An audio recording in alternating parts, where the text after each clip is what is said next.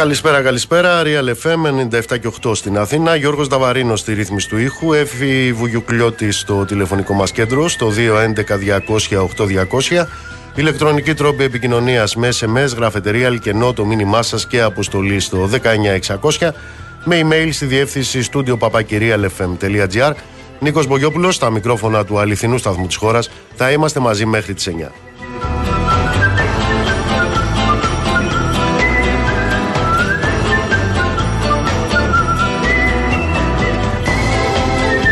Λοιπόν, θέλω να πάμε να ακούσουμε μία δήλωση, μία τοποθέτηση. Δεν ήταν απλώς δήλωση, δεν ήταν απλώς τοποθέτηση. Ήταν παρουσία σε εκδήλωση. Ήταν γκαλά αυτό. Και εκεί λοιπόν τότε, μιλάω για τον Ιούλιο του 2021.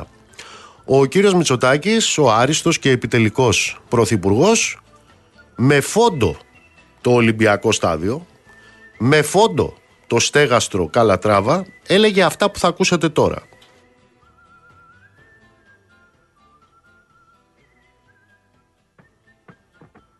Χάλασε, έπεσε, έπεσε. Αυτή είναι η μοίρα του.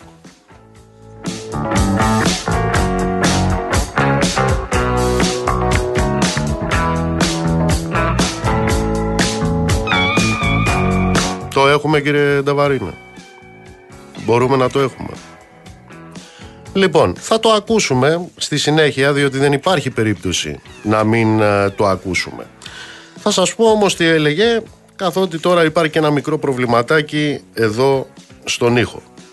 Εκεί λοιπόν ε, αυτοί οι οποίοι δεν είναι πολιτικοί σαλτιμπάγκοι, ούτε άθλοι παπατζίδες, έτσι, έλεγαν τα εξής και τα έλεγαν ε, διαστόματος του κυρίου Πρωθυπουργού. Επαναλαμβάνω.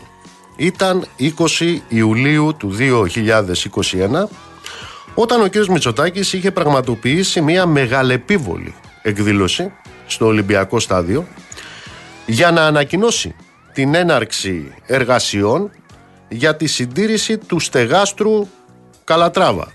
Ήταν το περιβόητο πρόγραμμα ΟΑΚΑ 2.0. Εκεί λοιπόν ο κύριος Μητσοτάκης είχε αναφέρει τα εξής. Με 43 εκατομμύρια ευρώ θα ξεκινήσουμε τη συντήρηση και την ενεργειακή αναβάθμιση του κεντρικού σταδίου, προσέξτε, την επισκευή του στεγάστρου, το οποίο απειλείται σήμερα με εκτεταμένη διάβρωση, δεν είχε γίνει η παραμικρή παρέμβαση στο στεγαστρό τα τελευταία 17 χρόνια.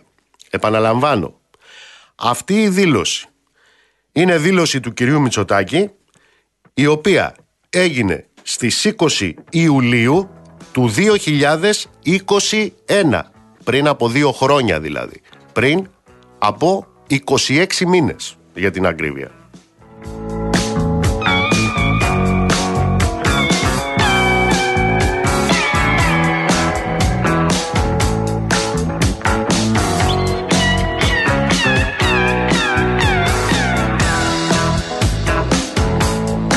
Αυτά λοιπόν τον Ιούλιο του 2021.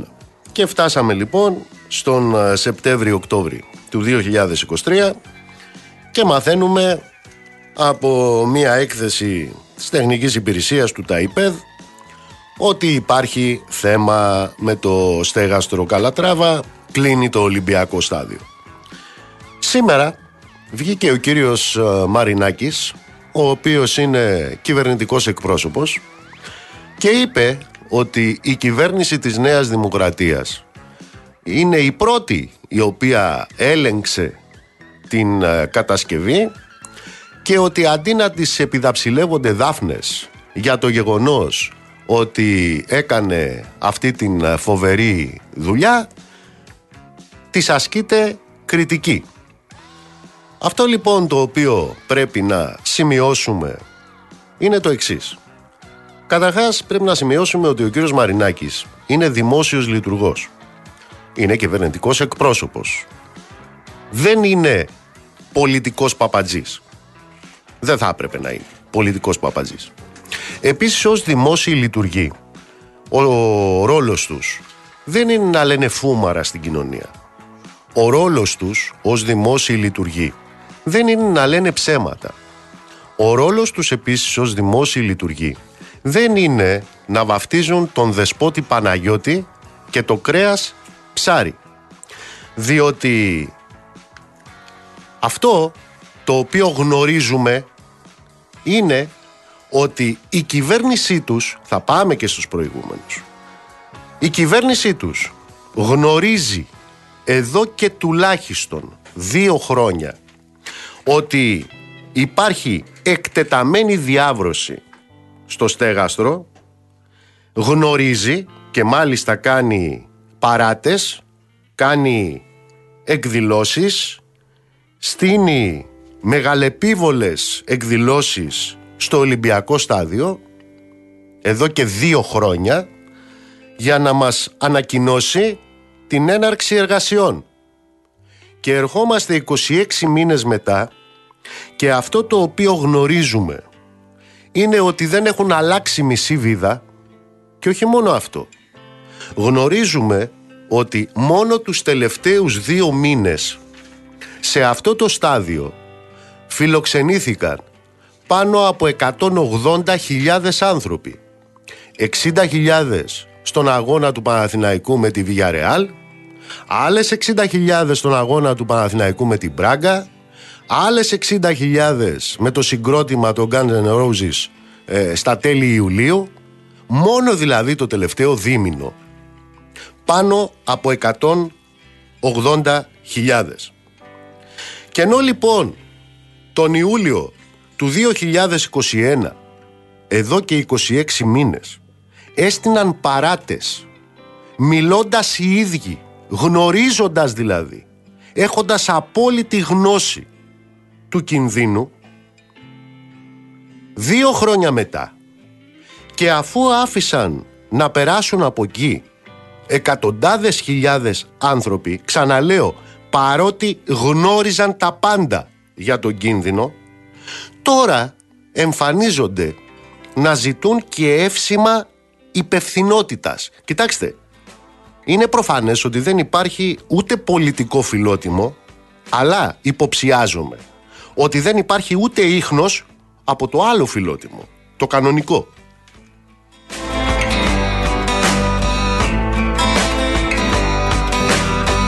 Για βάλε τον κύριο Μητσοτάκη, ξαναλέω, Ιούλιος 2021. 43 εκατομμύρια ευρώ θα ξεκινήσουμε τη συντήρηση και την ενεργειακή αναβάθμιση του κεντρικού σταδίου, την επισκευή του στεγάστρου, το οποίο απειλείται σήμερα με εκτεταμένη διάβρωση. Δεν είχε γίνει η παραμικρή παρέμβαση στο στέγαστρο τα τελευταία 17 χρόνια. Και πρέπει να σας πω ότι ταλαιπωρηθήκαμε πολύ για να μπορέσουμε να βρούμε και τους κατάλληλους μελετητές οι οποίοι θα μελετήσουν την παρέμβαση την οποία πρέπει να κάνουμε. Λύσαμε όμως το θέμα. Να ευχηθώ λοιπόν καλή αρχή ε, αγαπητέ μου Υπουργέ, διοίκηση του ΟΑΚΑ και αφού είμαστε σε ένα χώρο με παράδοση στους αγώνες ας ευχηθούμε να ξεκινήσουν από εδώ και τα δικά μας ρεκόρ στην προσπάθειά μας για μια νέα εικόνα της Αθήνας αλλά και μια νέα εικόνα ολόκληρης της Ελλάδος. Δεν έχω καμία αμφιβολία ότι το νέο ΟΑΚΑ, το ΟΑΚΑ 2.0 θα είναι και αυτό η ζωντανή διαφήμιση της Ελλάδας που όχι απλά όλοι οραματιζόμαστε αλλά που μπορούμε πια με σιγουριά και αυτοπεποίθηση να κατακτήσουμε. Όταν μου αναθέσατε, κύριε Πρόεδρε, το χαρτοφυλάκι του αθλητισμού, μαζί με τους συνεργάτες μου, ειλικρινά δεν ξέραμε από πού να ξεκινήσουμε. Οι εικόνες μιλούν από μόνες τους. Χωρίς καμία καθυστέρηση, με τη διεύθυνση, με τη νέα διοίκηση και την ενεργοποίηση των εργαζομένων του ΆΚΑ, προχωρήσαμε στις άμεσες εργασίες συντήρησης, αποκατάστασης και αναβάθμισης των εγκαταστάσεων. Ανοίξαμε τις πόρτες, οδηγώντας ξανά το ΆΚΑ στο δρόμο της εξωστρέφειας, μέσα από διοργανώσεις που διεκδικούμε και μέσα από μνημόνια συνεργασίας με φορείς του αθλητισμού, του πολιτισμού και της εκπαίδευσης. Με την προγραμματική. Το ακούσατε έτσι. Ο κύριος Μητσοτάκης και ο υπουργός του τότε στον αθλητισμό, ο κύριος Αυγενάκης. Τι έλεγαν λοιπόν πριν από 26 μήνες, ότι γνώριζαν τα πάντα, ότι το στέγαστρο έχει εκτεταμένη διάβρωση, ήξεραν να μετράνε γιατί ξέρουν και αριθμητικοί, ότι ήταν 17 τα χρόνια ασυντήρητο. Και τι έγινε.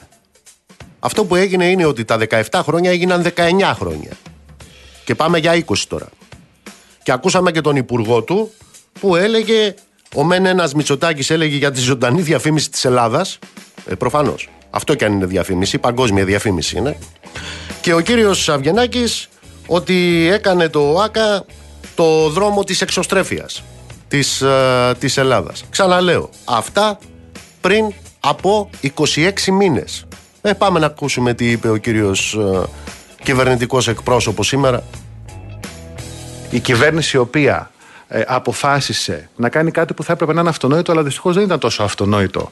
Αποφάσισε να ελέγξει ε, τη στατικότητα και του ΆΚΑ και του Στεγάστρου Καλακτράβα και άλλων κτηρίων, και θα σας πω και αναλυτικά κινήσεις που έχουν γίνει και σε άλλα επίπεδα, είναι αυτή η οποία εγκαλείται.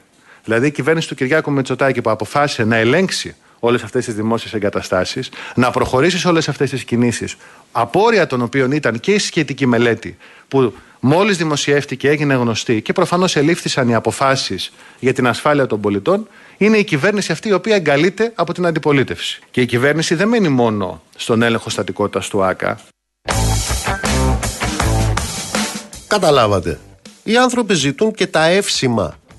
Εδώ και 26 μήνες έστειναν παράτες και έλεγαν παρόλες ότι γνωρίζουν, γνώριζαν τα πάντα.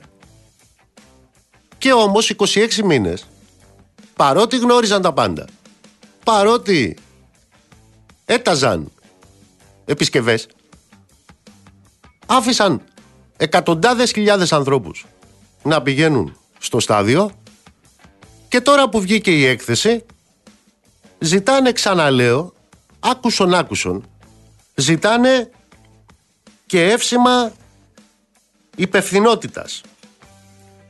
Λοιπόν, δεν ξέρω μέχρι πού θα πάει αυτό το βιολί. Έχεις έναν πρωθυπουργό που πριν από 26 μήνες ομολόγησε ότι το στέγαστρο απειλούνταν με εκτεταμένη διάβρωση, δηλαδή πόσο πιο ψηλά να ξέρει κανείς.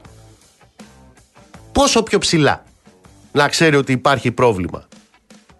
Όμως όλους αυτούς τους 26 μήνες δεν έγινε κανένα έργο για την επισκευή των εγκαταστάσεων στο ΟΑΚΑ και όχι μόνο αυτό όλο αυτό το διάστημα γύρω και μέσα από τις συγκεκριμένες εγκαταστάσεις βρεθήκαν χιλιάδες άνθρωποι. Γιατί έγινε αυτό; Γιατί ενώ η κυβέρνηση γνώριζε, ενώ ο Πρωθυπουργός γνώριζε, ενώ οι υπεύθυνοι γνώριζαν, παραχωρούσαν το στάδιο για να γίνουν γεγονότα με τη συμμετοχή χιλιάδων, δεκάδων χιλιάδων ανθρώπων. Ξαναλέω, μόλις πριν από δέκα μέρες προσδόξαν τον κάθε λογής ηθινόντων του πάμε και όπου βγει, πάμε και όπου βγει. Αυτό είναι. Το ΟΑΚΑ φιλοξένησε ευρωπαϊκό αγώνα του Παναθηναϊκού με 60.000 θεατές. Στις 29 Αυγούστου επίσης ευρωπαϊκό αγώνα του Παναθηναϊκού με άλλους 60.000 θεατές. Και τον Ιούλιο συναυλία με επίσης 60.000 θεατές είναι στους ίδιους χώρους που επίσης χιλιάδες άνθρωποι έχουν περάσει το τελευταίο διάστημα σε καθημερινή βάση. Με τον κίνδυνο να τους έρθει η βίδα, το στέγαστρο, στο κεφάλι. Θα μου πείτε είναι τόσο δραματικά τα πράγματα; Ε, δεν ξέρω πόσο δραματικά είναι. Δεν ξέρω το μέγεθος του προβλήματος στατικότητας ποιο είναι, αλλά προφανώς είναι σοβαρό για να κλείνουν το Ολυμπιακό στάδιο.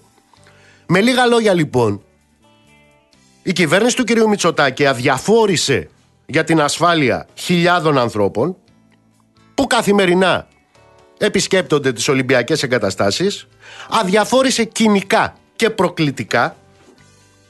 Ξέρετε πόσο κοινικά και πόσο εγκληματικά; όσο και με το δυστύχημα των τεμπών.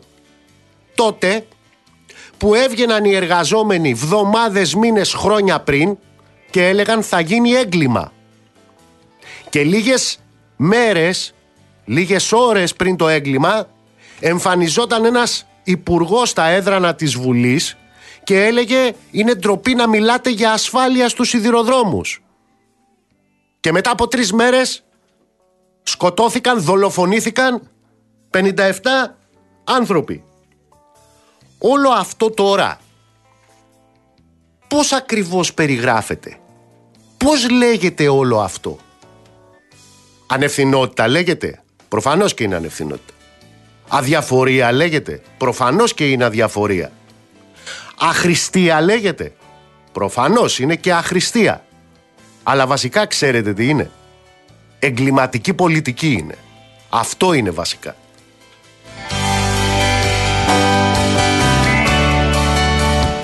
Και θράσος.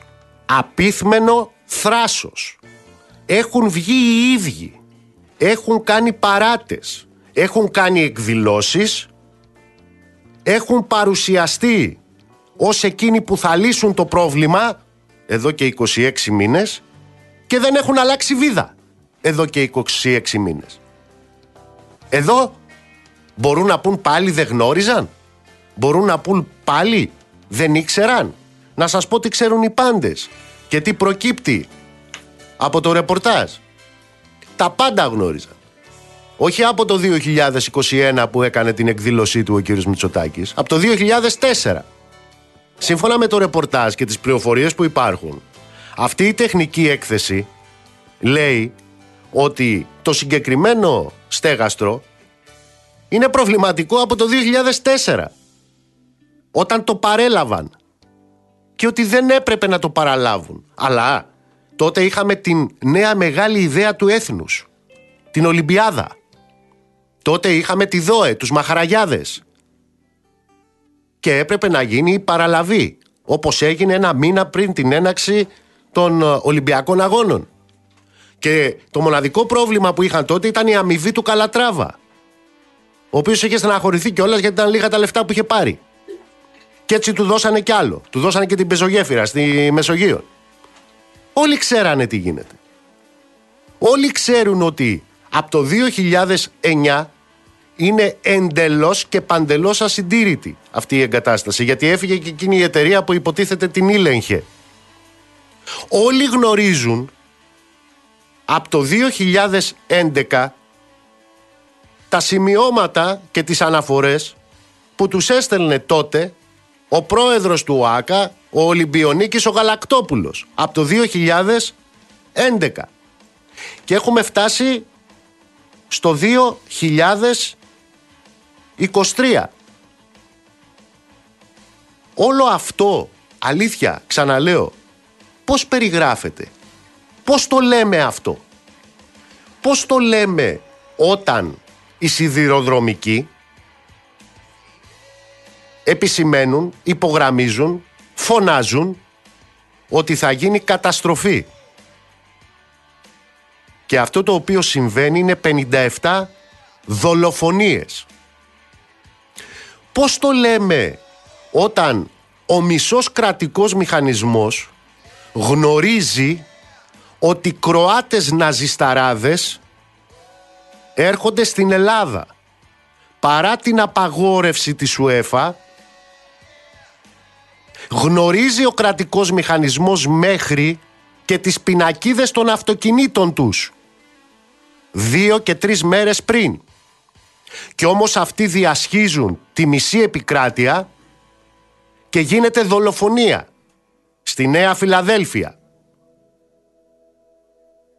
με την αστυνομία να παρακολουθεί διακριτικά. Είναι η ίδια αστυνομία που αν μαζευτούν 20 στο σταθμό της Κηφισιάς για να πάνε σε διαδήλωση στο Σύνταγμα έχει ειδοποιηθεί μέχρι η ΝΑΣΑ και τους παρακολουθεί. Πώς λέγεται να ξέρεις ότι έχεις 4.000 κενά στην πυροσβεστική ωστόσο να μην κάνεις τίποτα γι' αυτό. Να ξέρεις ότι τα δασαρχεία θέλουν για να κάνουν τα στοιχειώδη σε ό,τι αφορά την πρόληψη την αντιπυρική 17,7 εκατομμύρια και εσύ να τους δίνεις 1,7 εκατομμύρια. Και μετά να καίγεται η μισή Ελλάδα. Πώς λέγεται να ξέρεις ότι σε αυτή τη χώρα δεν υπάρχει αντιπλημμυρική θωράκιση.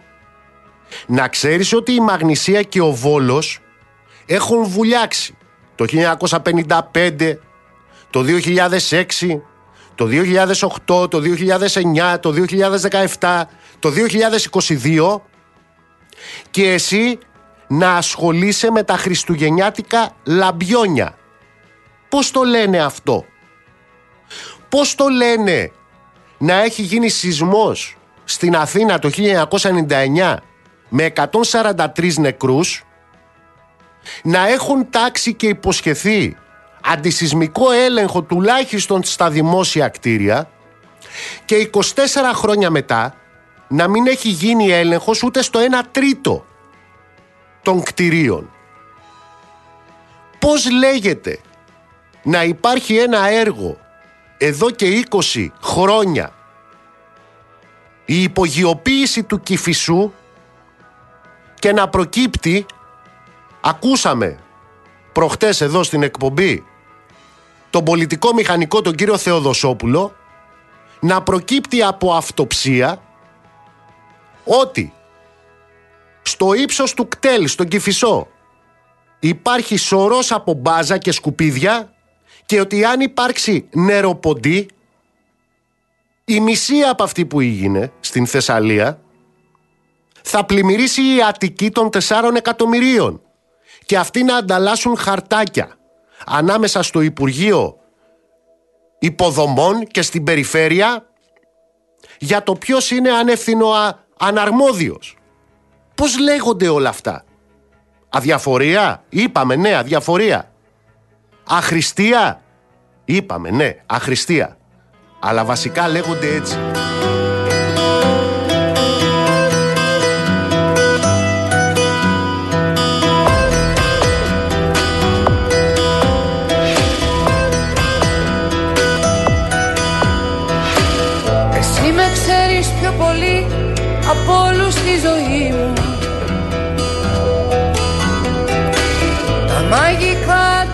Ταξίδια μου τα έκανες κι εσύ.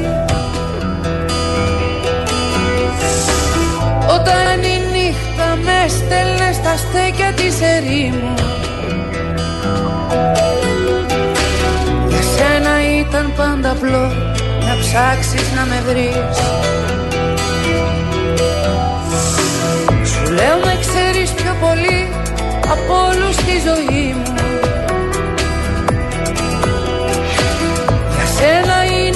απλό να ψάξεις να με βρεις. Κι απόψε μες στην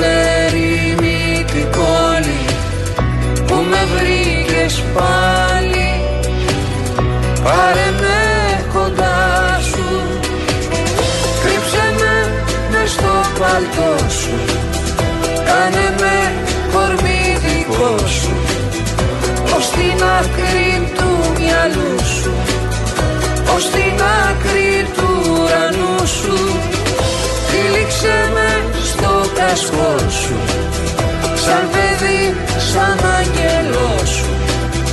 Να χαθώ στη μυρωδιά σου. Να χωρέσω στο όνομά σου.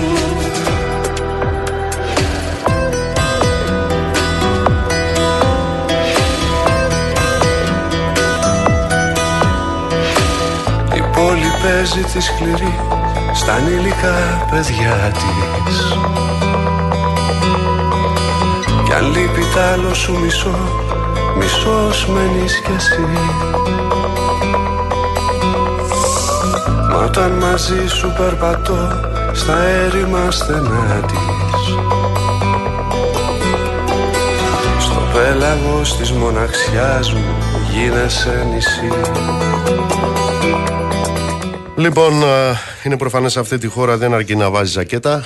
Ζακέτα να βάλει που λέει. Πρέπει να είναι και το στέγαστο, ρε, εντάξει. Κύριε Γαλακτόπουλε, καλησπέρα. Καλησπέρα Νίκο μου. Κύριε Εκβογιόπουλε, συγγνώμη. Είναι μαζί μας ο κύριος Πέτρος Γαλακτόπουλος, σπουδαίος αθλητής, Ολυμπιονίκης μας. Τα δύσκολα χρόνια. Αλλά εδώ με μια άλλη ιδιότητα, και αυτή δύσκολη όμως. Του Προέδρου του ΟΑΚΑ, πριν από μία δεκαετία παρά και παραπάνω. Πέτρο, θα μου επιτρέψεις να μιλάμε στον ελληνικό, έτσι; Να μιλάμε σε σαν αθλητή και σαν, μι... Έτσι. σαν μικρότερος. Έτσι. Λοιπόν, ε, είδα τις δηλώσεις που έκανες. Ναι. Που, ότι μπαίνανε βίδες στα σίδερα που πέφτανε. Ότι κάποια μέρα κρέμασε και έμεινε με 60 πόντους, λέει, από το έδαφος από εκεί που περνούσε ο κόσμος. Ότι π- π- πήγανε τεχνικοί, ε, ότι οι βίδες είναι σκουριασμένες και ότι έστελνες κάθε 15 μέρες έγγραφα Ναι. στο Υπουργείο τότε. Πρωτοκολλημένα στο Υπουργείο ότι γιατί δηλαδή έδινε ότι πρέπει να γίνει η συντήρηση. Ναι. Και ότι ποια πρέπει ήταν η να απάντηση; γίνει η συντήρηση. Καμία. Καμία απάντηση. Όχι, από την αρχή ήταν ότι δεν υπάρχουν τα χρήματα. Γιατί ήμασταν τότε στο. Μετά, πώς το λέγανε, Μνημόνιο. το μνημόνιο και είχαμε μια επιτροπή τη. Θυμάσαι; Πώς τη λέγανε εκείνη την περίφημη επιτροπή; Θεσμούς το είπαμε μετά, αλλά εν πάση Οι θε- περιπτώσει. Οι Ναι. θεσμοί που κλεινόντουσαν στο ξενοδοχείο γιατί τους κυνηγούσαν. Ναι. Λοιπόν, οι θεσμοί δεν αφήνανε να δώσουν τα 17 εκατομμύρια. Και δεν κάνανε τίποτα. Αλλά ο κόσμος έμπαινε. Όταν τελείωσε η... το καραντί από, τη... από το σέρβις των Ιταλών, με ειδοποίησαν γιατί κατευθείαν αυτά εδώ δεν ερχόντουσαν μέσα στο, στη διοίκηση του, του ΑΚΑ επειδή όπως είπα ο χώρος, το οικόπεδο ανήκει στην Επιτροπή Ολυμπιακών Αγώνων το οικόπεδο και τα κτίρια ανήκουν στο Υπουργείο Αθλητισμού και στη Γενική Γραμματεία Αθλητισμού συνεπώς εκεί πηγαίνανε όλα τα έγγραφα Μπορεί να υπολογιστεί. Εγώ δεν έχω τεχνικές γνώσεις, ούτε εσύ έχεις. Ούτε εγώ. Αλλά για να παίρνετε η απόφαση, όπα, εδώ σταματάει να πηγαίνει κόσμος, παρά να πει ότι το πρόβλημα μάλλον είναι σοβαρό. το, όταν ο- τελικά όταν το, το ταϊπέδ δηλαδή μέχρι τώρα το ταϊπέδ θα το πω τώρα μια και μιλάμε οι δυο μας και ακούνε και, και 5 εκατομμύρια ακόμα. Το ταϊπέδ πρώτα δεν μπορούσε να το δει. Τώρα τελικά μετά από 15 χρόνια έβαλε μπρος και το είδε και είπε κίνδυνος. Και έδωσε εντολή ο υπουργός και σταμάτησε. Μάλιστα. Γιατί βγήκε στη φόρα η έκθεση. Λοιπόν, αυτά τα χρόνια μπορεί να υπολογιστεί. Εδώ μιλάμε για εκατομμύρια άνθρω- άνθρωποι που έχουν περάσει από εκεί μέσα. Μόνο έλεγα τον τελευταίο δίμηνο. Είναι πάνω από 180.000. Ναι, εδώ είναι ότι. Αλλά να πούμε όμως και το άλλο, Νίκο. Ότι η, κατα... η κατασκευή, το τσιμέντο δηλαδή, είναι ακλόνητο. Δεν κουνάει τίποτα. Τα πάνω είναι που κουνιόνται και έχουν. Ή μάλλον εφόσον το, το σύστημα αυτό ή με τους σημάντες, τα, τα σειρματόσχηνα, είναι όπως είναι η γέφυρα του Ρίο. Η γέφυρα του Ρίο ταλαντεύεται, κανονικά. Αλλά έχει κάθε μήνα συντήρηση. Εδώ δεν έχει γίνει συντήρηση. 20 Δηλαδή- χρόνια. Μπράβο. 20 χρόνια. Όχι, 20 δεν ξέρω, όχι. 20, Από το, ναι. από το 9 που φύγανε οι το 9 που φύγανε οι Ιταλοί. Ιταλοί. Α Ναι. υποθέσουμε ότι κάνανε συντήρηση αυτή. Ναι. Γιατί μαθαίνω ότι σε αυτή την έκθεση την τεχνική γίνονται παρατηρήσεις για το συγκεκριμένο έργο από την ώρα της παραλαβής του. Αυτά εδώ, αυτά εδώ τα μαθαίνετε εσείς ο τύπος, εμείς ιδέα δεν είχαμε. Μάλιστα. Να σε ρωτήσω, Πέτρο μου, κάτι. Αυτό κατασκευάστηκε στο πλαίσιο του ελληνικού δαιμονίου με άδεια περγολάς. Ε, στα πλαίσια, στα πλαίσια τη, του, πώς να το πούμε, του, ε, της ελληνικής γραφειοκρατίας. Δηλαδή, για να βγει τώρα μια τέτοια πε- η πέργολα, για να βγει ένα τέτοιο στέγαστρο άδεια, θα ήθελε τουλάχιστον κανένα χρόνο για να βγει η άδεια με, σε τόσο μεγάλο όγκο, τε, τε, τε, τε- τόσο μεγάλη έκταση. Η γραφειοκρατία λοιπόν για να ξεπεραστεί ήταν αποφασίζουμε και διατάζουμε το κάνουμε γρήγορα, πάρα αυτά. Και βγήκε με... Και εγώ στην αρχή δεν το ήξερα, τελικά μου το είπανε. Ότι ήταν με άδεια πέργολας. Ναι, εγώ το διαπίστωσα γιατί βλέπω ότι αυτό το είχε αποκαλύψει με τον πλέον επίσημο τρόπο ο τότε Υφυπουργός τότε Πολιτισμού Υφυπουργός. και Αθλητισμού ο Γιάννης Ανδριανός Ο κύριος Ανδριανός ο που- οποίος έλεγε ότι έγινε με άδεια πέργολας. Ναι, για να, γιατί δεν, κα- δεν θα προλαβαίναμε στους Ολυμπιακούς Αγώνες. Για να βγει με, το, με την άδεια την κανονική. Μάλιστα. Όπως και τώρα πιστεύω ότι μπορεί, είτε- είτε- μπορούν οι, τεχνικοί, οι τεχνικές επιτροπές που έχουν καθαρι- καθοριστεί από το υπα- Πανεπιστήμιο που μπορεί να, βγει μια, μπορεί να βγει μια απόφαση, λέω εγώ τώρα δεν είμαι τεχνικός, που μπορεί να βγει μια απόφαση σε μια εβδομάδα ή σε ένα μήνα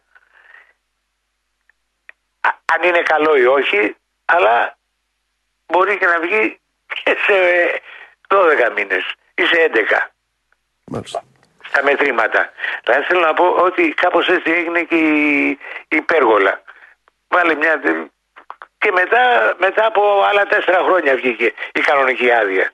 Και με το που βγήκε η άδεια η κανονική, μπήκε, μπήκε το ΤΑΙΠΕΔ, εφόσον βρεθήκανε και τα λεφτά, και λέει πάμε να το κάνουμε.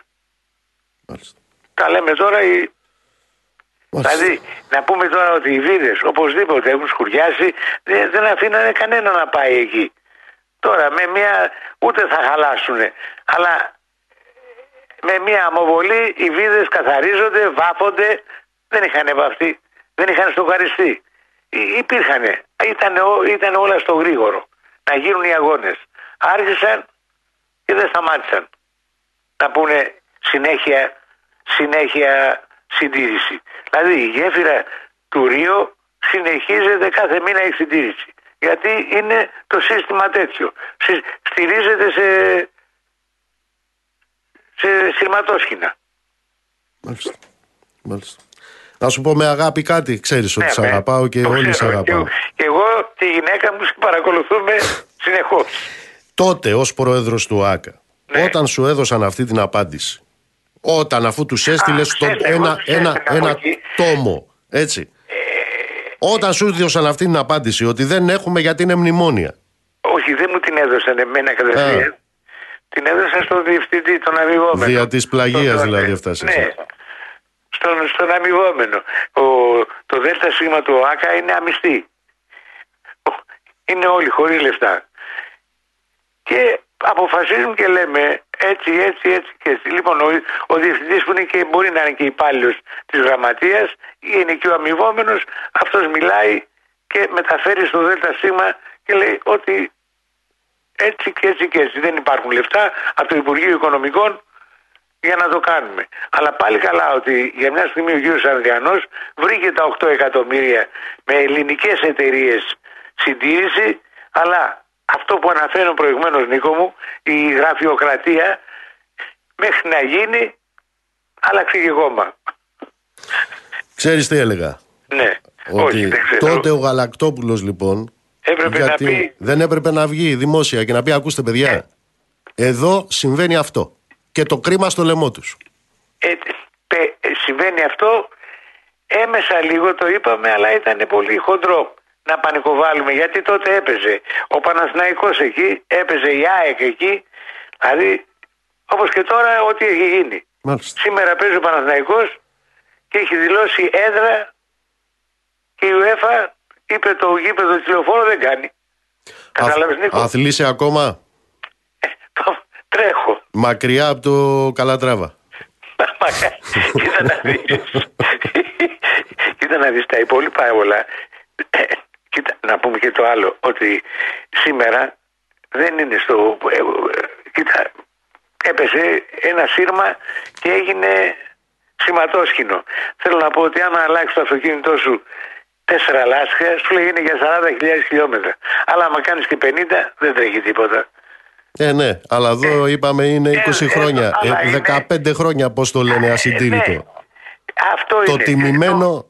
Το, το, το δείγμα είναι, ο- το δείγμα είναι η γέφυρα του Ρίου, η οποία άμα θα πας εκεί παλατζάρει συνέχεια. Αλλά είναι, έτσι είναι. Αλλά συντηρείται. Μάλιστα. Πέτρο μου, να είσαι γερός και Να είστε καλά. δυνατός. Χάρηκα, χάρηκα, δυνατός. Πασέβη μου γύρε Μπογιόπουλε. Γεια σας κυρία Γαλακτοπούλου. Γεια σας, να κύριε είστε Μανώλη. καλά. Να είστε και εσύ Ευχαριστώ καλά. πολύ. Νικόλα μου, Να γεια είστε χαρά σου. καλά. Ευχαριστώ.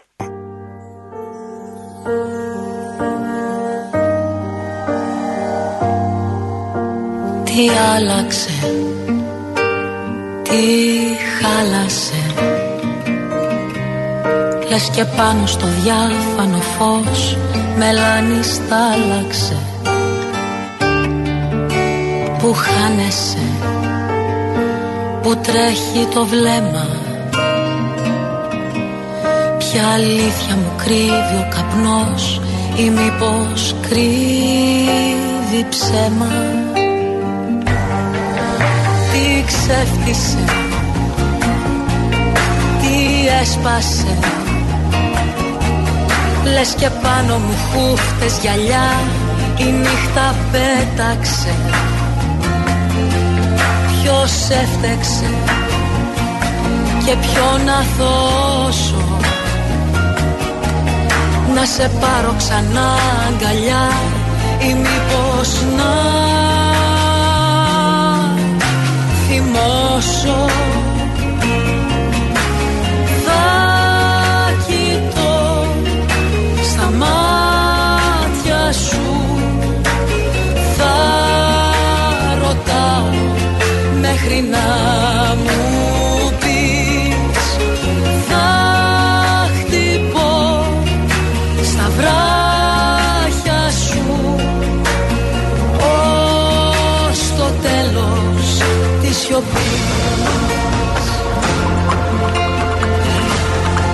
Κόψε και μοίρασε στα δύο. Πάντα η αγάπη θέλει δύο. Δυο να γελούν στο ίδιο αστείο. Δυο να ζεσταίνουνε το κρύο. Δυο να μοιράζουν τα μαρτία και Θεό. Κόψε και μοίρασες στα δύο. Πάντα η αγάπη θέλει δύο Φίλες και φίλοι, επιμένω, εδώ έχουμε αδιανόητη ιστορία. Αυτή η ιστορία με το διάσημο στεγαστρό, το Καλατράβα. Δεν είναι πρωτοφανές, ε, αλλά δείχνει το μέγεθος του αδιανόητου. Γιατί δεν είναι πρωτοφανές; Ξαναλέω γιατί δεν είναι πρωτοφανές. Σιδηροδρομικοί, μέρες, εβδομάδες, μήνες, χρόνια πριν γίνει το έγκλημα, φώναζαν. Ήξεραν μέρες πριν για τους Κροάτες τους ναζισταράδες που διέσχισαν τη μισή Ελλάδα, αλλά τη διέσχισαν και είχαμε τη δολοφονία στη Νέα Φιλαδέλφια. Η αστυνομία παρακολουθούσε διακριτικά. Δεν ήταν καμιά συγκέντρωση απεργών να τους σπάσει το ξύλο ή να εμποδίσει την είσοδό τους. Για τις φωτιές 4.000 κενά στην πυροσβεστική δεν τα ξέρουν. Χρόνια τώρα. Για τις πλημμύρες δεν ξέρουν τίποτα. Για το αθωράκιστο για την ανύπαρκτη αντιπλημμυρική προστασία. Ξαναλέω, προχτές βγάλαμε εδώ τους ανθρώπους, τους σπηλαιολόγους της γεωμυθικής που εδώ και τρεις μήνες, δύο μήνες έχουν κάνει αυτοψία στον Κηφισό. Ο Κηφισός είναι το ποτάμι στο οποίο παροχετεύεται το 70% των υδάτων της Αττικής. Το 70%. Και είναι κλειστός από μπάζα και σκουπιδαριό στο ύψος του κτέλ. Και υπάρχουν προβλήματα στατικότητας. Και αυτοί ανταλλάσσουν χαρτάκια. Το Υπουργείο Υποδομών και η Περιφέρεια. Και παριστάνουν τους τροχονόμους. Του τίποτα. Δεν τα ξέρουνε. Για τους σεισμούς ξαναλέω δεν ξέρουν τίποτα. Δεν ξέρουν τίποτα. Ότι εδώ και 24 χρόνια υποσχέθηκαν έλεγχο αντισυσμικό στα δημόσια κτίρια της χώρας είναι πάνω από 80.000 και δεν έχει ελεγχθεί το, το 1 τρίτο. Λοιπόν, τέτοιου, αυτού του κομματιού, αυτού του κάδρου, κομματάκι του παζλ είναι αυτή η αδιανόητη ιστορία. Με το στέγαστρο, Καλατράβα. Που ξαναλέω, η δική μου πληροφόρηση λέει για τώρα την τεχνική έκθεση ότι έχει προβλήματα ήδη από τη στιγμή της παραλαβής του. Αλλά είπαμε, έπρεπε να είμαστε εντάξει με την τότε νέα μεγάλη ιδέα του έθνους. Την Ολυμπιάδα, τους Ολυμπιακούς Αγώνες. Έπρεπε να είμαστε εντάξει και με την αμοιβή του Καλατράβα. Γι' αυτό πήρε και την πεζογέφυρα. Τι δεν ήξεραν; Δεν ήξεραν τα έγγραφα, τον ακούσαμε πριν από λίγο. Τον Ολυμπιονίκη μας, τον Γαλακτόπουλο. Ότι από το 11 κάθε 15 μέρες τους έστειλε έγγραφο. Ότι είχαν σκουριάσει οι βίδες. Και αυτοί βάζανε ζελοτέιπ, ξέρω εγώ τι βάζανε. Ακούσαμε τον κύριο Πρωθυπουργό πριν από 6 μήνες να εξαγγέλει σε φαραωνική εκδήλωση τα έργα αποκατάστασης. Γιατί; Λόγω εκτεταμένης διάβρωσης. Ποιος το είπε, ο Μητσοτάκης πριν από 26 μήνες.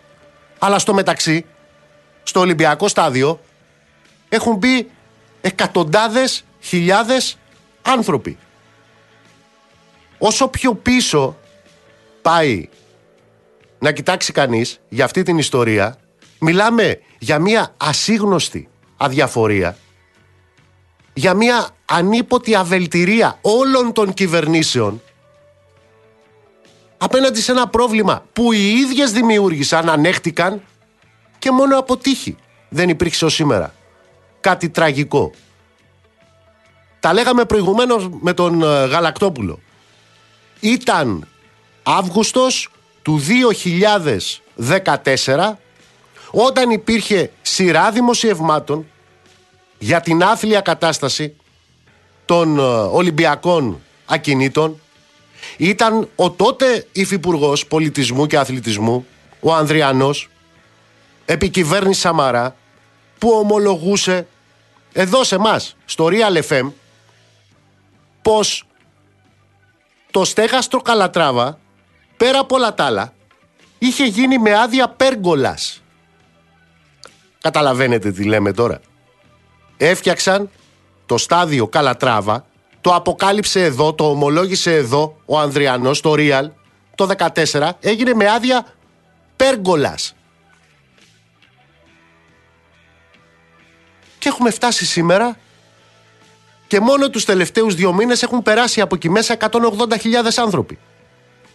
Και τώρα μας λέει ο κύριος Μαρινάκης ότι είναι λέει η κυβέρνηση η οποία πρώτη και τα λοιπά αντί να απολογείται για το γεγονός ότι 26 μήνες ενώ γνώριζαν το πρόβλημα τόσο πολύ το γνώριζαν που έβαλαν και τον Πρωθυπουργό να το πει για την εκτεταμένη διάβρωση στην εκδήλωση του Ιουλίου του 2021 δεν έχουν κάνει τίποτα. Από πότε όμως γνωρίζουν τι γίνεται και σε επίπεδο μελέτης; Γιατί η μελέτη δεν τέλειωσε προχτές, τέλειωσε προχτές, αλλά προφανώς έχει ξεκινήσει κάτι μήνες πριν. Α πούμε, την κατάσταση την ήξεραν τον περασμένο Δεκέμβρη. Όταν ο Πρωθυπουργός παρουσίαζε με φιέστα τη λεγόμενη αξιοποίηση των Ολυμπιακών εγκαταστάσεων. Είχε ξεκινήσει η μελέτη τότε. Δεν ήξεραν τίποτα, δεν είχαν πληροφορηθεί τίποτα πριν την επισημοποίηση της μελέτης για όλους τους υπόλοιπους, για μας δηλαδή. Για την κατάσταση που υπάρχει σε άλλες εγκαταστάσεις όπως ας πούμε στο Καφτατζόγλιο που λόγω ακαταλληλότητας δεν πήρε καν αδειοδότηση και εν πάση περιπτώσει πώς άφησαν να περάσει ένας χρόνος αφήνοντας εκτεθειμένους χιλιάδες ανθρώπους και αθλητές ξαναλέω μόνο το τελευταίο δίμηνο έχουν περάσει 180.000 άνθρωποι από εκεί. Αδιαφορία, προφανώς. Αβελτηρία. Προφανώς. Αχρηστία. Προφανώς. Αλλά πάνω απ' όλα εγκληματική πολιτική. Πάντα μιλάς σαν να τα ξέρεις όλα Σαν να κρατάς του κόσμου τα κλειδιά Σ' ό,τι και να σου λέμε λες ξεκόλα Μα πρόσεξε μην πέσεις στο κουβά. Του φάλα americano, americano, americano Σένταμε το φαφά Πάντα βγαίνεις από πάνω κι από σένα παραπάνω. Και ο κόσμος σου χρωστά tu baila rock and roll, tu gioca baseball, ma in sorte di camel, chi te li la borsetta di mamma, tu fa americano, americano, americano, ehi, hey. ma in Antonita lì, dicendo a me non c'è sta niente, fa ok, la, tu fa l'americano, tu fa l'americano.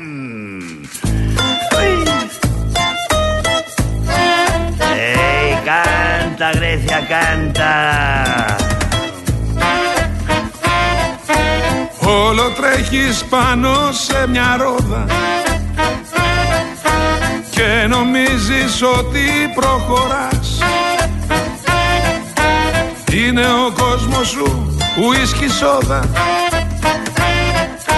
Και οι ιδέες σου τη συμφοράς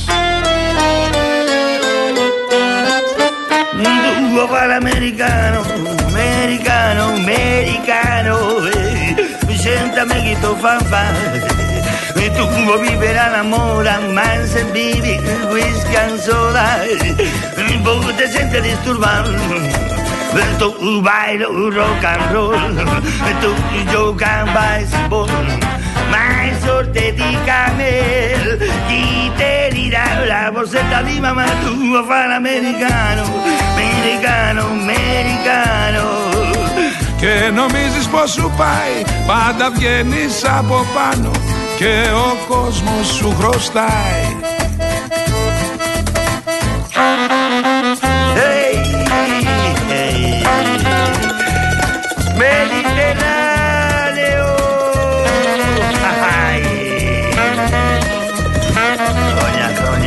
Καλησπέρα, καλησπέρα σε όσους μπήκατε τώρα στη συχνότητα. Δεύτερη ώρα της εκπομπής Real FM 97 και 8 στην Αθήνα. Γιώργος Δαβαρίνος στη ρύθμιση του ήχου. Έφη Βουλιουκλιώτη στο τηλεφωνικό κέντρο στο 211-200-8200. Ηλεκτρονική τρόπη επικοινωνίας με SMS, γραφετερία, αλκενό, το μήνυμά σας και αποστολή στο 19600 με email στη διεύθυνση στούντιο papakirialfm.gr Νίκος Μπογιόπουλος στα μικρόφωνα του αληθινού σταθμού της πόλης. Θα είμαστε μαζί μέχρι τις 9. Έτσι, χωριά.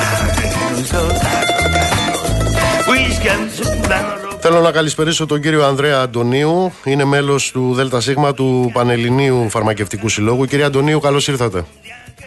Ε, καλησπέρα σας κύριε Μπογιόπουλο και σε εσάς και στους ακροατές σας. Τι γίνεται με τα αντιγρυπικά τελικά; Τι γίνεται.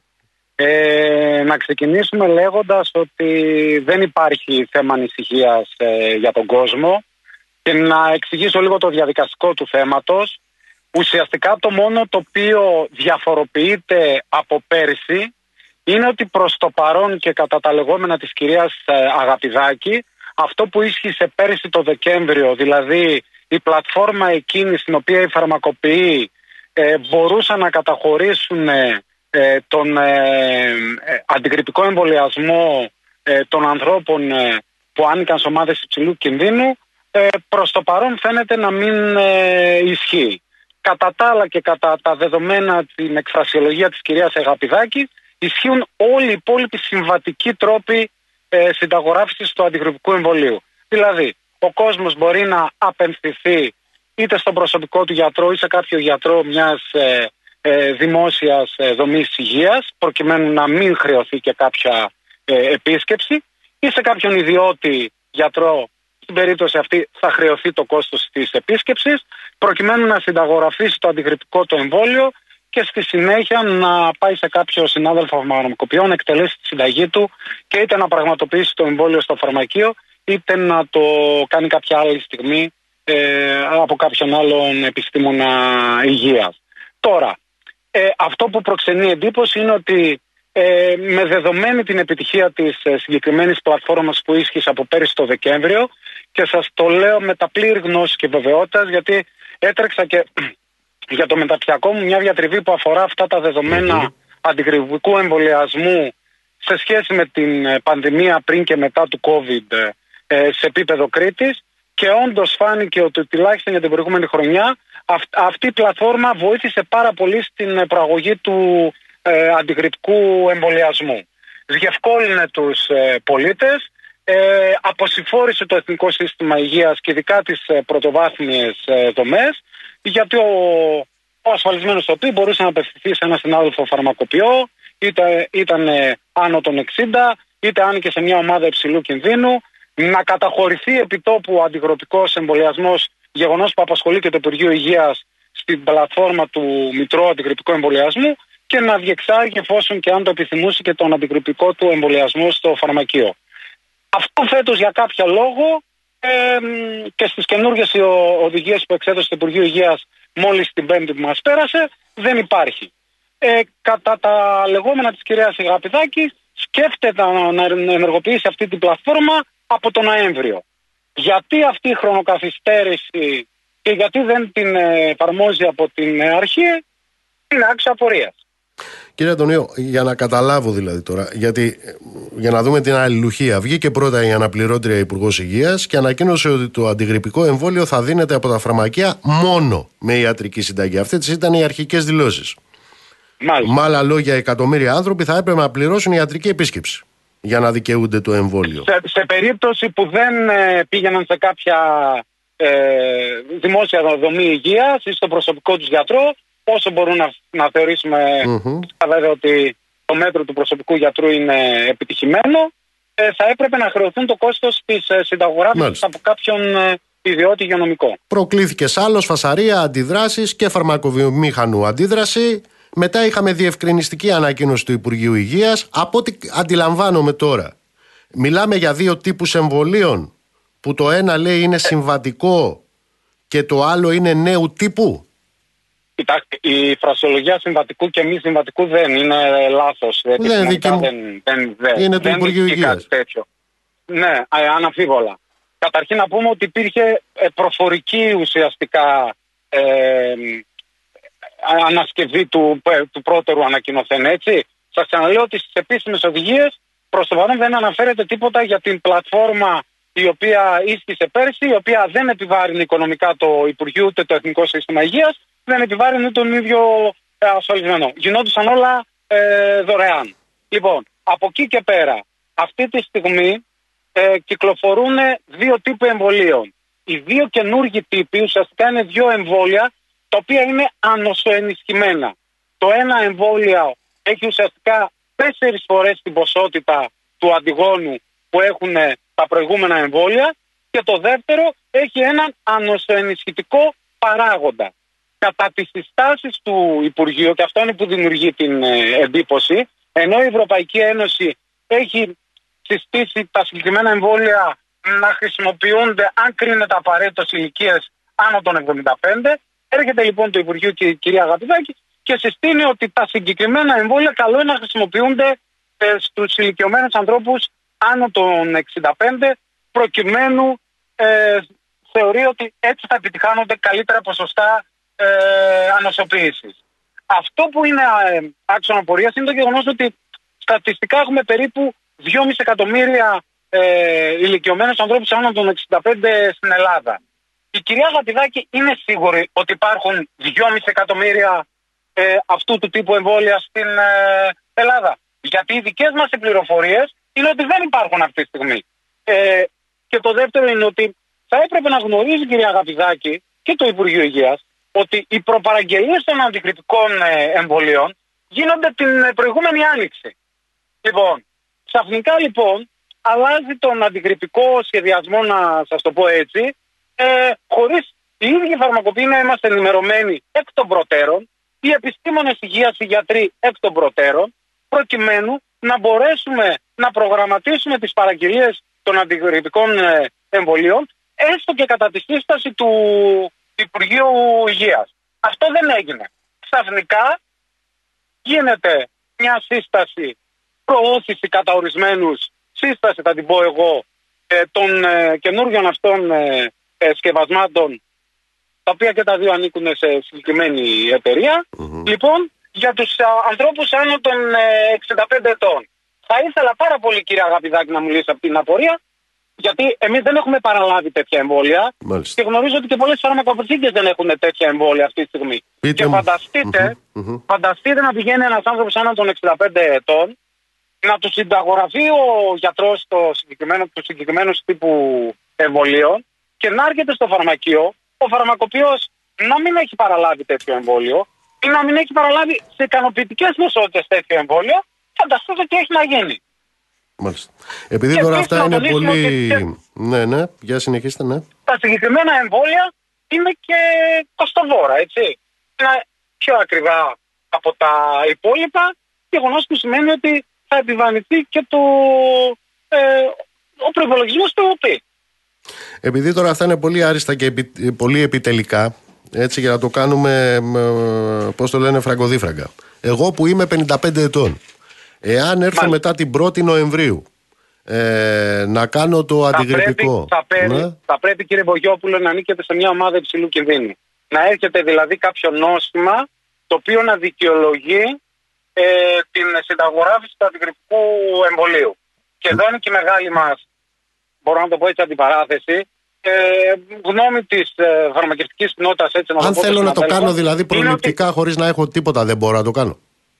όχι. Ουσιαστικά με, την, ε, με τις συγκεκριμένες ε, οδηγίες οι οποίες δόθηκαν δεν επιτρέπεται τρόπον την α, ηλιανική πώληση του σκευάσματος. Δηλαδή να σας το πουλήσω. Πρέπει να έρθετε με συνταγή. Και για να έρθετε με συνταγή στην ηλικία των 55 ετών θα πρέπει να έχετε κάποιο ε, νόσημα το, το οποίο να δικαιολογεί την ε, συνταγογράφησή του. Κάποιο καρδιολογικό πρόβλημα, κάποιο πρόβλημα ε, αποφακτικής πνευμονοπάθειας, ζαχαρόδι, διαβήτη, παχυσαρκίας, τέτοια, τέτοια νοσήματα, τα οποία να είστε εργαζόμενος σε κάποια κλειστή μονάδα φροντίδας ηλικιωμένων, να είστε υγειονομικός, ε, τέτοιοι, ε, τέτοια νοσήματα ή τέτοιες καταστάσεις δικαιολογούν τη συνταγογράφηση του αντιγρυπικού εμβολίου. Εμάς η γνώμη μας είναι ότι οι άνω των 18 πολίτες ε, αυτής της χώρας θα έπρεπε εφόσον τον επιθυμούν και ειδικά με, με όσα έχουν συμβεί το τελευταίο διάστημα να μπορούν, αν και, αν και εφόσον το επιθυμούν, να εμβολιαστούν με τον ε, ε, αντιγρυπικό ε, εμβόλιο. Τώρα, αν αυτό θα επι- αποζημιώνεται για όλους ή δεν θα αποζημιώνεται, είναι ένα ε, πολύ διαφορετικό ζήτημα. Όποιος όμως επιθυμεί να προστατευτεί από τον ιό της ε, γρήπης, θα έπρεπε να έχει δυνατότητα να το πράξει.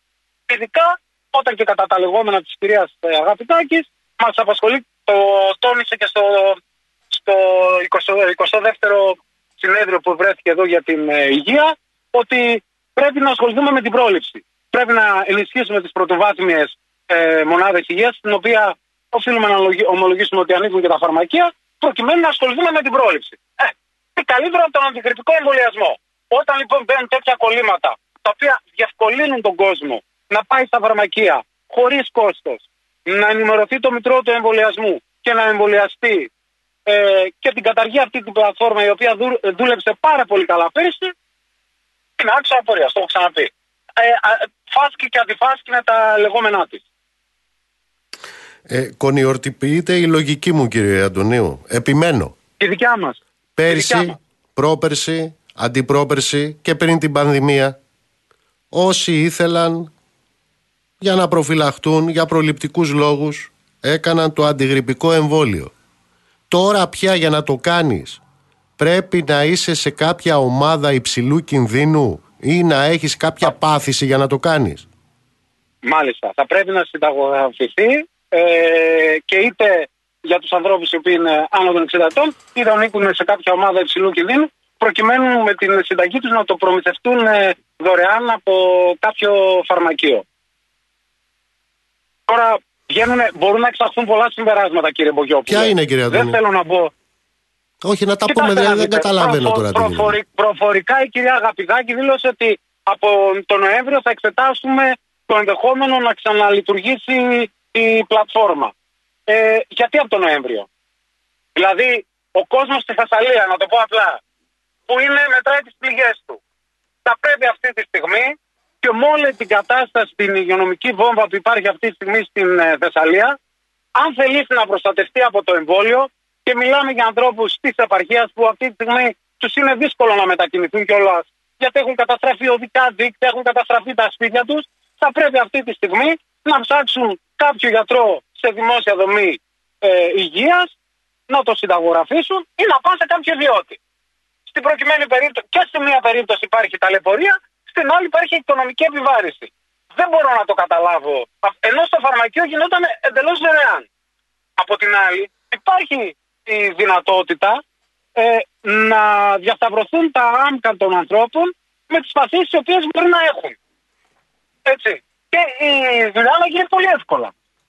Μάλιστα. Τώρα, αν μέχρι τον Νοέμβριο η κυρία Αγαπηδάκη προσπαθεί να κερδίσει χρόνο να εξάγει κάποια συμπεράσματα, αυτό εγώ δεν μπορώ να το ξέρω.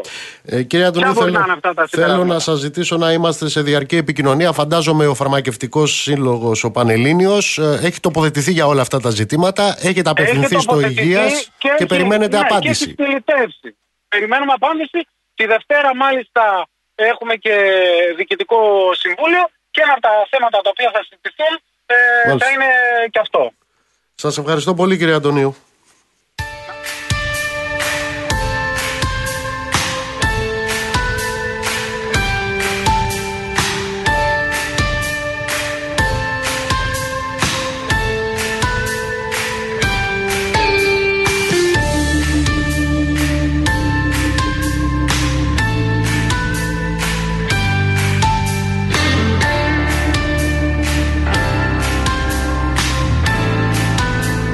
Παιδιά, τόση αριστεία και επιτελικότητα είχαμε να δούμε από την εποχή της γρήπης των πτηνών, θυμάστε; Τώρα, εν πάση περιπτώσει, μήπως χρειάζονται πάλι μελέτες; Γιατί θυμάμαι κατά την περίοδο της πανδημίας χρειάζονταν μελέτες, λέει, για το αν ένας διασωληνωμένος είχε ανάγκη μονάδα εντατικής θεραπείας. Τώρα πάλι χρειάζονται κάποια μελέτη; Αν χρειάζεται το αντιγρυπικό εμβόλιο; Και αυτοί οι μελετητές τι κάνουν; Δεν βγάζουν καμιά άδεια πέργολα. Όπως το στέγαστρο, καλατράβα.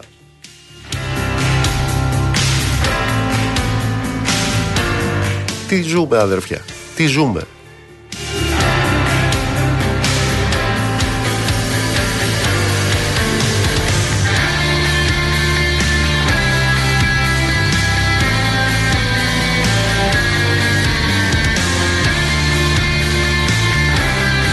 Α, το λέω εδώ σε ένα φίλο, ο οποίος έστειλε το μήνυμα ευτυχώς που είναι, λέει το ΤΑΙΠΕΔ. Ναι, δεν ξέρω γιατί είδους ξεπουληματάκι την κάνανε αυτή την ε, μελέτη εκεί στο στέγαστρο.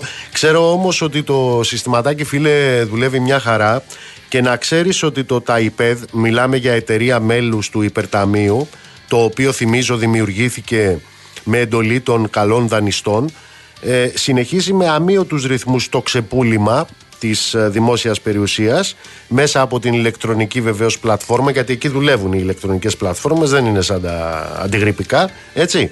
Ε, και αυτή τη φορά για να ξέρετε βγάζει στο σφυρί 42 οικοπεδάκια φιλέτα σε διάφορες περιοχές της χώρας. Είναι τρία παραθαλάσσια ε, στη, ε, στην Κρήτη στην ε, Ιεράπετρα. Είναι 10 οικοπεδάκια στο Δήμο ε, Θερμαϊκού.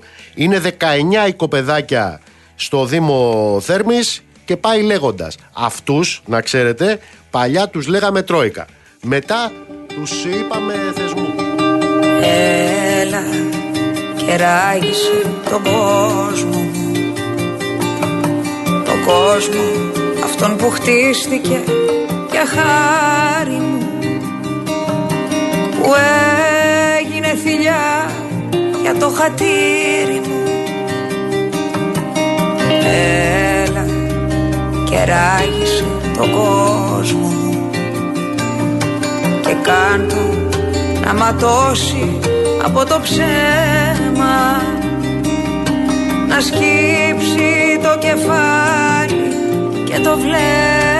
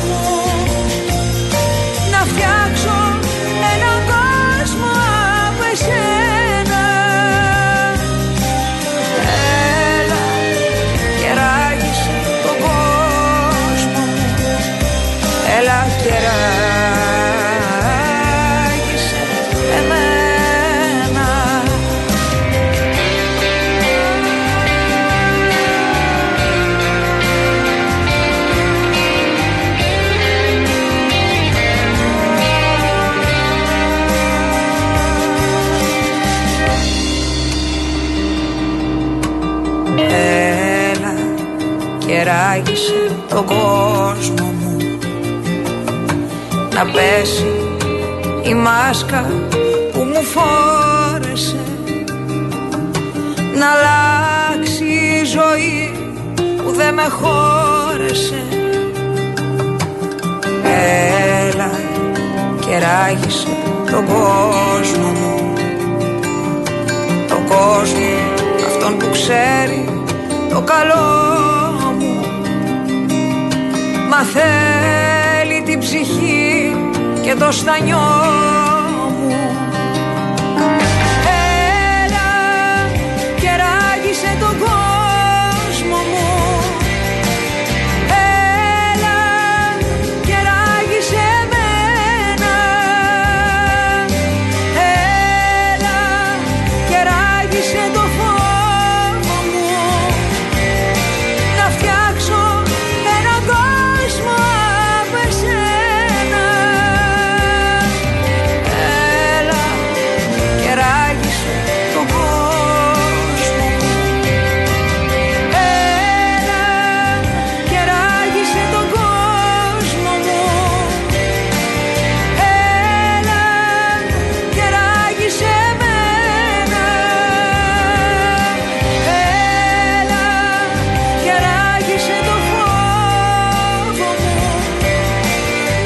Λοιπόν, παιδιά, δεν πιστεύω εσείς να είσαστε τίποτα λουλούδες. Ε; Δεν πιστεύω να είσαστε τίποτα λουλούδες. Δεν πιστεύω να λύνετε τις διαφορές σας σαν τις λουλούδες. Ε; Με ξύλο τις λύνουμε τις διαφορές. Σωστά; εμένα Μπέος λοιπόν, δήμαρχος Βόλου. Εγώ έχω μάθει σαν άντρας τις διαφορές μου να τις λύνω με ξύλο. Εσείς λύστε τις με καλσόν. Τι να κάνουμε τώρα, να γίνουμε λουλούδες;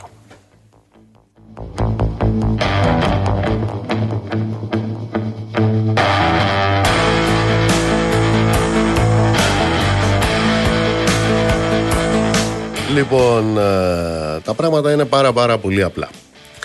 Ε, όπως έχω ξαναπεί, η ποιότητα, το ήθος, η ευγένεια, ο πολιτισμός του Δημάρχου Βόλου, να τον χαίρονται όσοι τον ψηφίζουν εκεί στο Βόλο. Μιλάω για τον κύριο ο οποίος έλεγε θα κάνει το Βόλο Μονακό. Βεβαίως από ό,τι έχουμε δει επί των ημερών και του Μπέου και του αγοράστου, ο Βόλος έχει γίνει φαλκολασπονέρα. Ούτε καν Βενετία. Ε, Όπως έχω ξαναπεί λοιπόν, η ποιότητα, η ευγένεια, ο πολιτισμός αυτού του κυρίου είναι από μόνα τους ε, ικανά αφερτά υλικά για να βουλώσουν όλα τα φρεάτια και όλοι οι απόπατοι όχι του Βόλου, όλης της Μαγνησίας.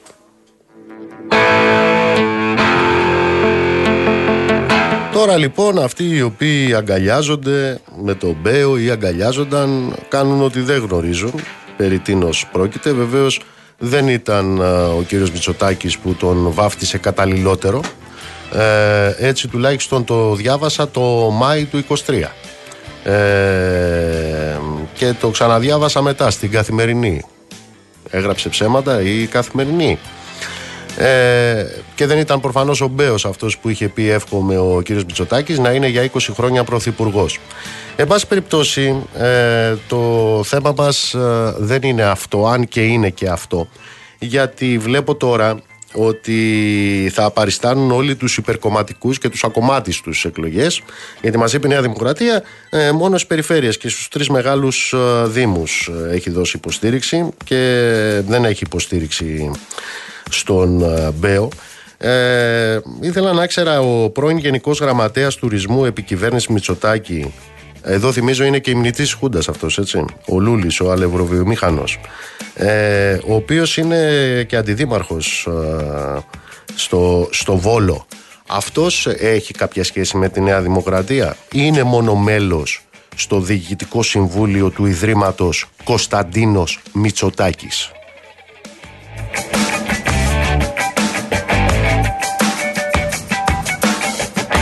Λοιπόν, εν πάση περιπτώσει, ε, αυτοί οι τύποι ε, τις διαφορές τις λύνουν με το ξύλο λοιπόν όλοι οι υπόλοιποι θα γίνουμε ε, λουλούδες είμαστε λουλούδες και μ, τις λύνουμε με το καλτσόν μας τις, ε, τις διαφορές. Πάντως να έχετε υπόψη σας το εξής. Όταν ε, θα δείτε σε κανένα κανάλι ε, κάνα ρεπορτάζ για τη βία στα σχολεία ε, όταν θα δείτε κανένα ρεπορτάζ για το γεγονός ότι κάποια γυναίκα ε, τσαλακώθηκε από κάτι άντρακλες έτσι. Άμα θα δείτε κανένα ρεπορτάζ για τίποτα μ, ε, διαφορετικούς λουλούδες ε, που τους λιτζάρουν στο δρόμο όταν θα δείτε τέτοιες, ε, τέτοιες εικόνες. Να θυμάστε ότι έχουμε επίσημες δηλώσεις δημοσίων λειτουργών ότι αυτοί τις διαφορές τους επειδή δεν είναι λουλούδες τις λύνουν με το ξύλο.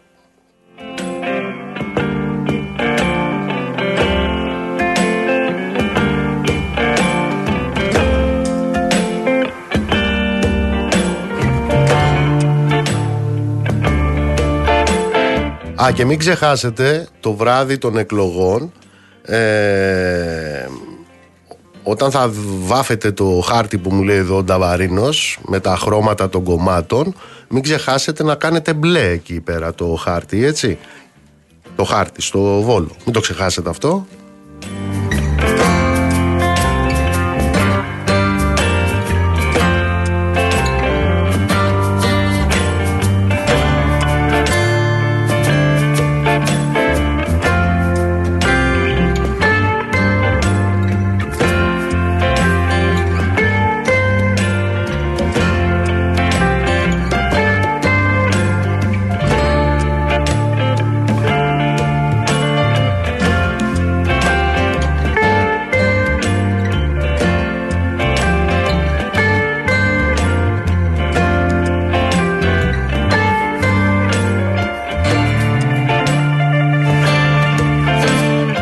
Πάμε στο Θεοδόση. Θεοδόση πάνω. Έλα, Θεοδόση μου, καλησπέρα.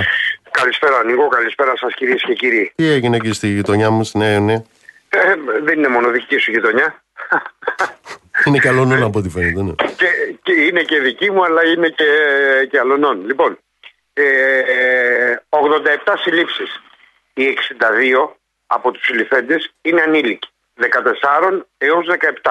Ραντεβού θανάτου. Ε, δεν είναι Το τίποτα παδικό. λουλούδε.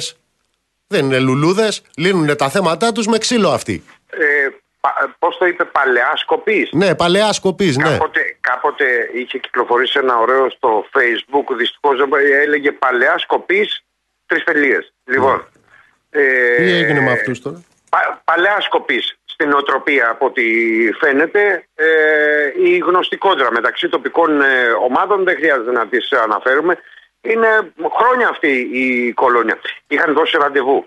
Εγώ θα το χαρακτηρίσω και ραντεβού θανάτου, διότι όπως μου έλεγε μια ιδιαίτερα έγκυρη και αξιόπιστη πηγή, εάν δεν το είχε προλάβει η αστυνομία, ίσως τώρα να μιλούσαμε εντελώς διαφορετικά, να μιλούσαμε για ένα εντελώς διαφορετικό ρεπορτάζ, ίσως οδυνηρό.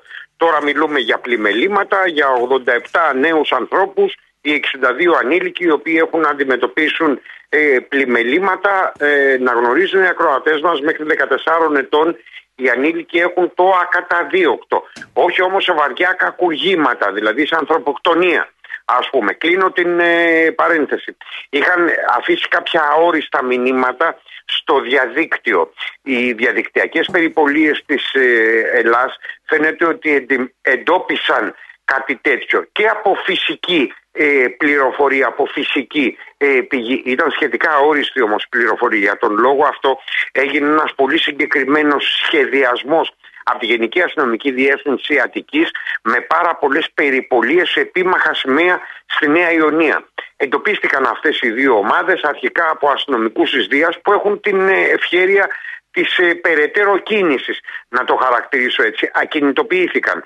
Αρκετοί από, τα, από τους ε, αρχικά προσαχθέντες και εν συνεχεία συλληφθέντες είχαν στην κατοχή τους ρόπαλα, στυλιάρια, μια σιδηρογροθιά, ε, σιδηρόβεργα, φορούσαν κράνη, full face, είχαν κοκάλινα ε, γάντια. Όταν εννοώ κοκάλινα γάντια είναι τα γάντια των μοτοσυκλετιστών που έχουν προστατευτικά έτσι ώστε στο πέσιμο να μην σπάσουν ε, δάχτυλα. Αυτά όμως αν χρησιμοποιηθούν για να χτυπήσεις τον ε, αντιπαλό σου στο πρόσωπο είναι δυνατόν να προκαλέσουν πάρα πολύ σοβαρή ζημιά στο, στον άνθρωπο που δέχεται αυτό το, το χτύπημα.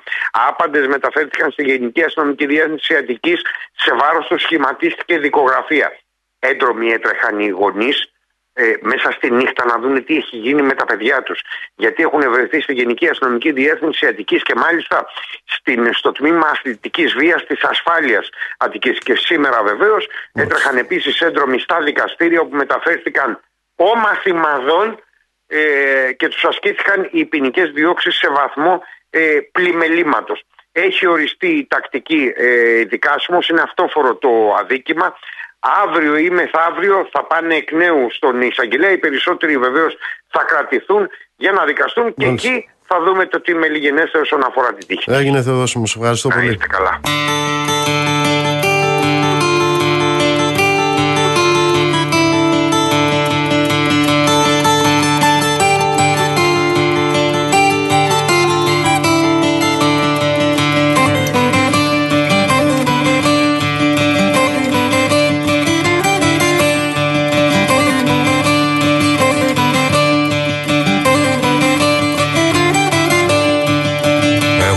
Στον ουρανό Βαδίζω στον ωκεανό. Πάνω στο κύμα περπατώ Εσένα σαν κοιτώ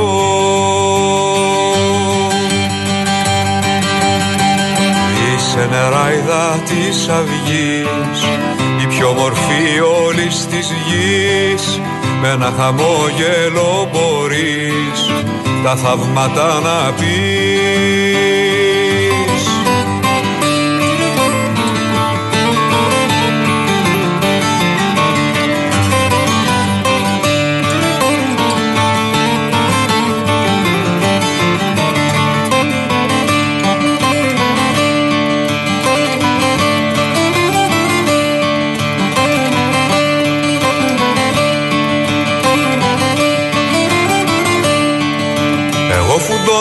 στο χιόνια Βγάζω φώτιες στην παγωνιά.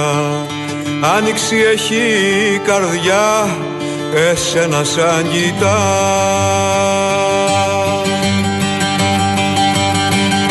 Είσαι νεράιδα της αυγής Η πιο μορφή όλης της γης. Με ένα χαμόγελο μπορείς Τα θαύματα να πεις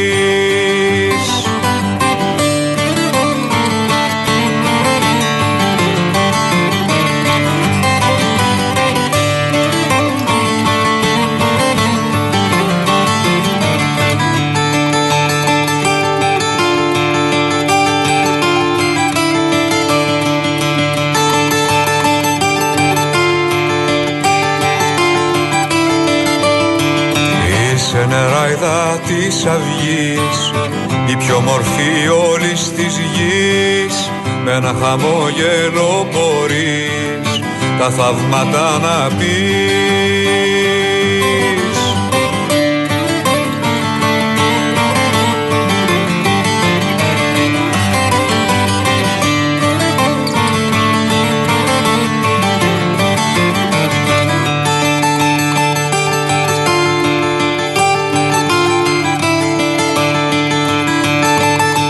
Να στείλω πολλούς χαιρετισμούς στο Παναγιώτη, στο Σάβα, στον Νικόλα, να σε καλά Πλάτωνα. Καλησπέρα στο φίλο το Γιάννη στην Καβάλα, καλησπέρα στη Μαρία, στην Πόλη.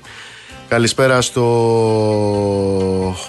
κύριο Χριστοδουλόπουλο. Συμφωνώ μαζί σας κύριε Χριστοδουλόπουλο.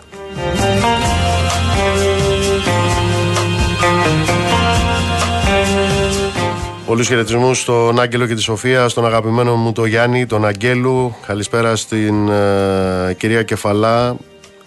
Θα αναφερθούμε, το έχουμε κάνει ήδη, για αυτό το οποίο συμβαίνει στο χώρο της ε, παιδείας και θα συνεχίσουμε να το κάνουμε κυρία Κεφαλά. Μιλάω για τα απίστευτα κενά σε ό,τι αφορά τους ε, καθηγητές. Καλησπέρα στο Δημήτρη, στον Άκη στο Αμβούργο, καλησπέρα στο, στο Θοδωρή, στο Στέφανο, στον Άγγελο που μας ακούει από την Αγγλία, στον Παύλο, στον κύριο Μιλονά, σε όλους και όλες να είστε όλοι και όλες καλά.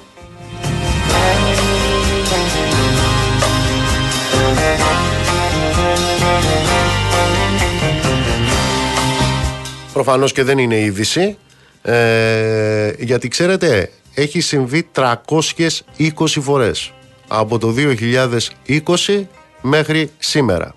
Τι έχει συμβεί 320 φορές; Έχουν σκοτωθεί οι εργάτες, οι εργαζόμενοι, στην ώρα της δουλειάς τους. 320 λεγόμενα εργατικά ατυχήματα από το 2020. Σήμερα ένας ακόμα νεκρός εργάτης στον Πειραιά, σε Φρεάτιο. Πάμε να δούμε τι γίνεται στον κόσμο. Τζένι Κρυθαρά, έλα Τζένι μου, καλησπέρα. Καλησπέρα. Θα ξεκινήσουμε από την Τουρκία, καθώς μετά τη χθεσινή βομβιστική επίθεση στην Άγκυρα είχαμε αεροπορικές επιδρομές εναντίον θέσεων του ΠΚΚ. Καταστράφηκαν 20 στόχοι, όπως ανακοίνωσε το Υπουργείο Άμυνας της Τουρκίας. Μάλιστα, στην ανακοίνωση επισημαίνεται πως ένας από τους δράστες της επίθεσης της χθεσινής ήταν και μέλος του Εργατικού Κόμματος του Κουρδιστάν, το οποίο πάντως ανέλαβε την ευθύνη της επίθεσης. Ε, οι δύο τρομοκράτες, οι οποίοι την εξαπέλυσαν είναι νεκροί. Ο πρώτος ανατινάστηκε και ο δεύτερος εξουδετερώθηκε από τα πυρά της τουρκικής αστυνομίας. Η επίθεση έγινε χθες το πρωί, λίγο μετά τις 9, στην πύλη εισόδου της Γενικής Διεύθυνσης Ασφαλείας του Υπουργείου Εσωτερικών στην Άγκυρα, σε, μια, σε έναν δρόμο που πέρα από το Υπουργείο υπάρχουν και άλλες υπηρεσίες κρατικές και το Κοινοβούλιο ασφαλώς, το οποίο πρόκειτο να συνέλθει και συνέλθει κανονικά εχθές στις 2 το μεσημέρι για πρώτη φορά μετά τη θερινή παύση, καθώς επίσης και γραφεία άλλων υπουργών και υπουργείων. Όπως είπαμε, ένα από τους δράστε σκοτώθηκε και φαίνεται πως είναι καταγεγραμμένος από το 2016 ε, στα κατάστοιχα του Υπουργείου Άμυνας στην Τουρκία, που ήταν και η τελευταία φορά που είχαμε τέτοιου είδους επιθέσεις στη χώρα. Ε, λίγο μετά το, την απόπειρα πραξικοπήματος του Ιουλίου, σταμάτησαν να γίνονται τέτοιες επιθέσεις. Γι' αυτό και έχουν θορυβηθεί πάρα πολύ κάτι και όχι μόνο στην Άγκυρα, αλλά γενικότερα στις μεγαλοπόλεις της Τουρκίας. Μάλιστα. Πού αλλού πάμε; Θα πάμε ασφαλώς στις Ηνωμένες Πολιτείες, καθώς ο Ντόναλτ Τραμπ έφτασε πριν από λίγη ώρα στο δικαστήριο της Νέας Υόρκης για να δικαστεί για αστική απάτη ύψους 250 εκατομμυρίων δολαρίων.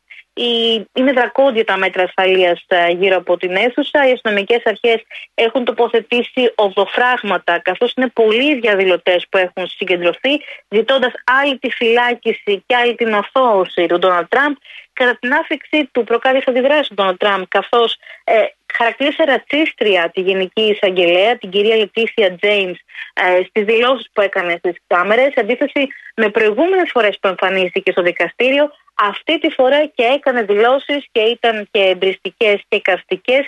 Είναι μια ποινική υπόθεση η οποία αναμένεται να τραβήξει εν ώψη των εκλογών του 2024. Γι' αυτό και ο ίδιος είπε πως είναι μια προσπάθεια να τον πληγώσουν προεκλογικά. Δεν έχει ξαναγίνει όπως είπε, είναι απάτη και για να ξέρετε, οι οικονομικές μου καταστάσεις είναι εκπληκτικές. Αυτή ήταν η δήλωσή του στους δημοσιογράφους πριν μπει στην, στην αίθουσα, αφού πρώτα έχει χαρακτηρίσει απαταιώνα και ρατσίστρια την, ε, τη δικαστικό. Ε, μάλιστα είπε, πως... είπε ο Τραμπ ρατσιστή άλλον άνθρωπο. Ναι βεβαίως και ναι. μάλιστα την ε, Γενική Εισαγγελέα η οποία είναι και ε, Λατίνα.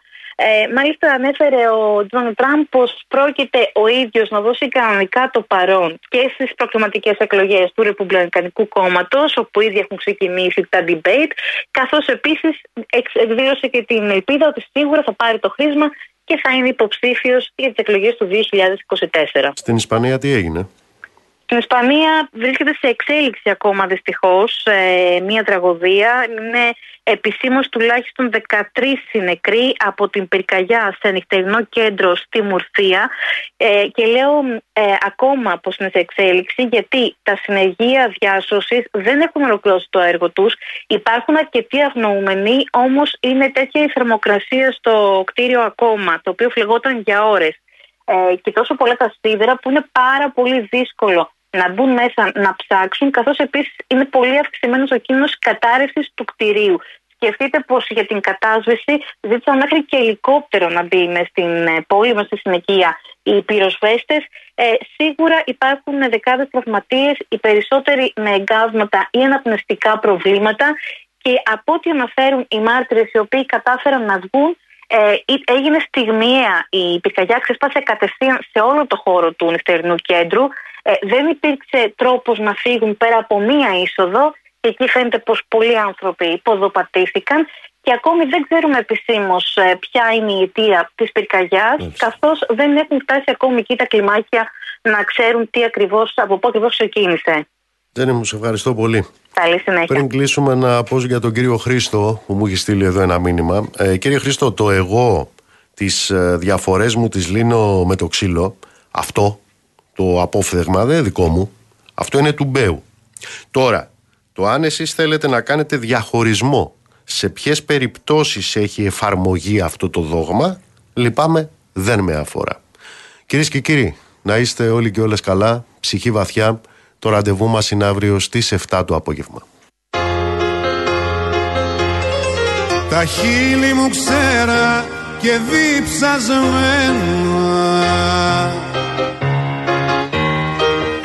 Γυρεύουνε στην ασφαλτό νερό. Περνάνε δίπλα μου τα τροχοφόρα και εσύ μου λες μας περιμένει μόρα. Και με τραβά σε καμπαρέ υγρό Βαδίζουμε μαζί στον ίδιο δρόμο. Μα τα κελιά μας είναι χωριστά. Σε πολιτεία μαγική γυρνάμε. Δεν θέλω πια να μάθω τι ζητάμε Φτάνει να μου χαρίσεις δυο φιλιά. Με παίζεις τη ρούλετα και με χάνεις. Σε ένα παράμυθι εφιαλτικό Φωνή εντόμου τώρα είναι η φωνή φυτό αναρριχόμενο η ζωή μου. Με κόβεις και με ρίχνεις στο κενό.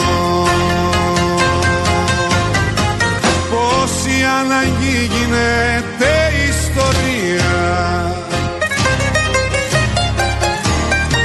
Πόση ιστορία γίνεται σιωπή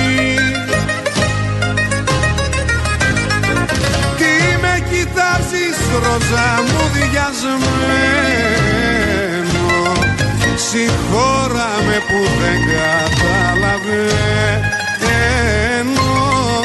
Τι λένε τα κομπιούτερς και οι αριθμοί. Αγάπη μου από καρβουνό και φτιάχνει